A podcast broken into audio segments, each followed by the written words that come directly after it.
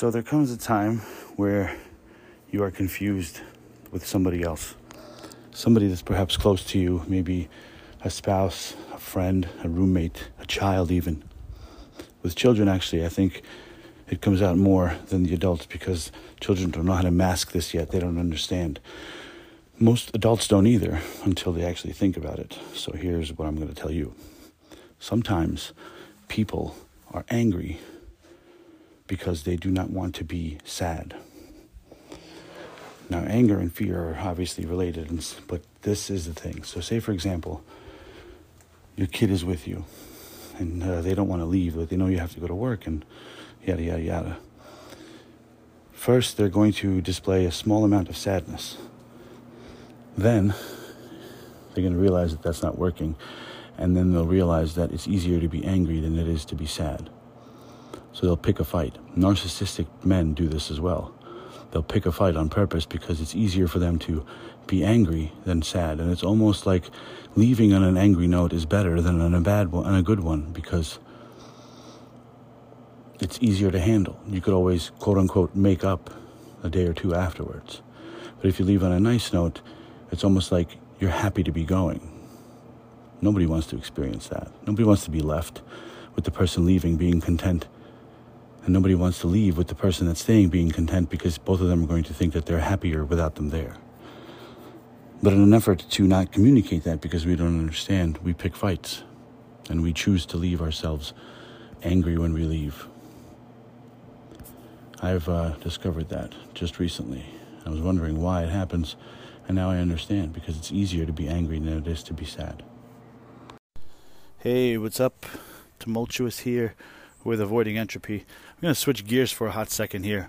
I don't know if how many of you know this, but I, there's another podcast out there with my voice on it, and it's mostly about the restaurant industry. But something that is a part of one of the episodes on that I would like to bring here because it translates into all aspects of life in general, if you haven't ever worked in a restaurant, I recommend that you do, even for a week. I think everybody should live in Manhattan for two months if they can, and work in a restaurant for two months if they can. Um, if you have worked in a restaurant, you I think you would like the podcast. Everyone has been unanimous that has listened to it and worked in a restaurant likes it. I'll tell you at the end, but this is how it translates. In the restaurant industry, there's a lot of things going on, especially if you're the person in charge, like the chef, for instance, you have to manage all the food to go out to the tables accordingly with timing, appetizers, entrees. You know, if you're really good and if you're running a decent joint, the person that delivers the food to the table doesn't do something called auctioning it off. Who has the chicken? Who has the, you know? Because there's position points, which are seat numbers in every t- table. So almost like magically, we know exactly where the food's going. It's called organization. Now, as the person who's in charge of all of this, there's a lot of things going on at the same time, which is great for, for chefs that know what they're doing and they like chaos because that's where they thrive. And it doesn't matter if I have two tables waiting on their entrees for an hour, somebody just burned themselves with the fryer oil, the health department's in the building, but no, no, no, no, no. Gerard, table 34's appetizer mozzarella burrata is the most important thing in the world. I'm going to stop everything and I'm going to listen here it is, a, it is your upbringing that made you who you are today. And it is your vision on life and other people, how you treat people today. You have to understand, and this is, doesn't go for everyone, but kind of. Now, some people do this more than others, but everyone does do this at some point.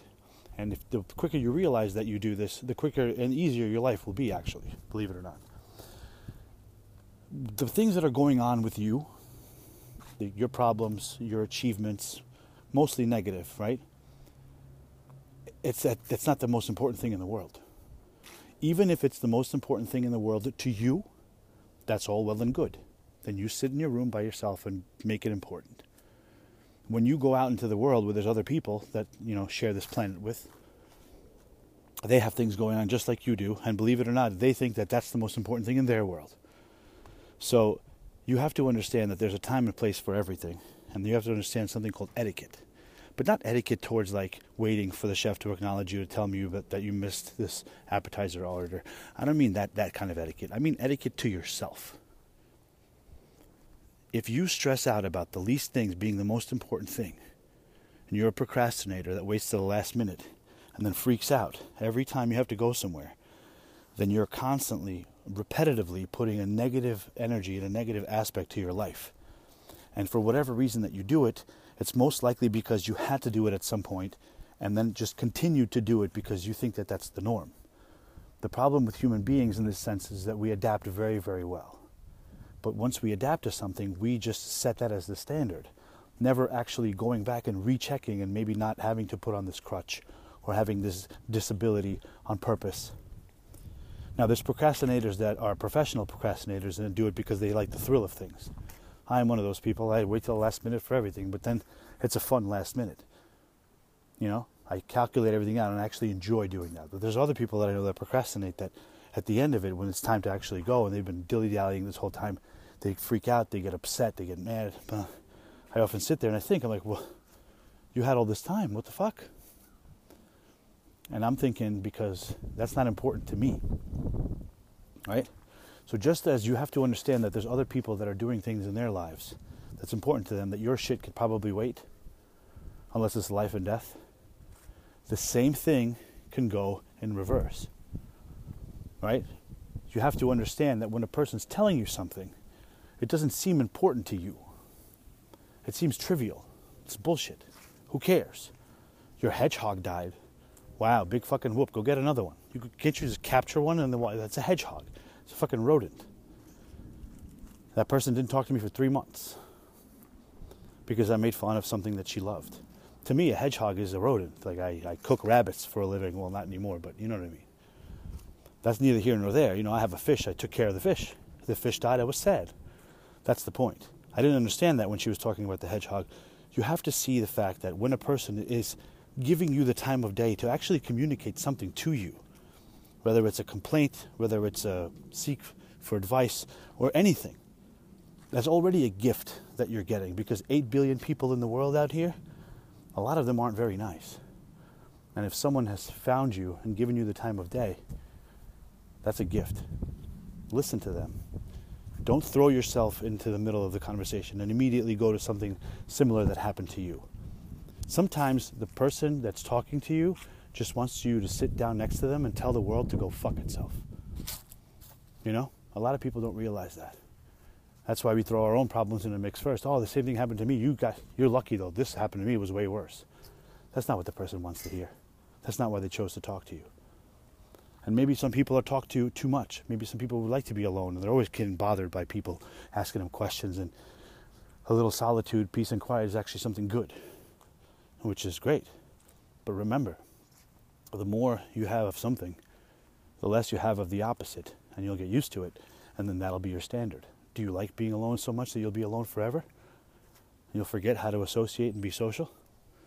Or do you assimilate and find a happy balance?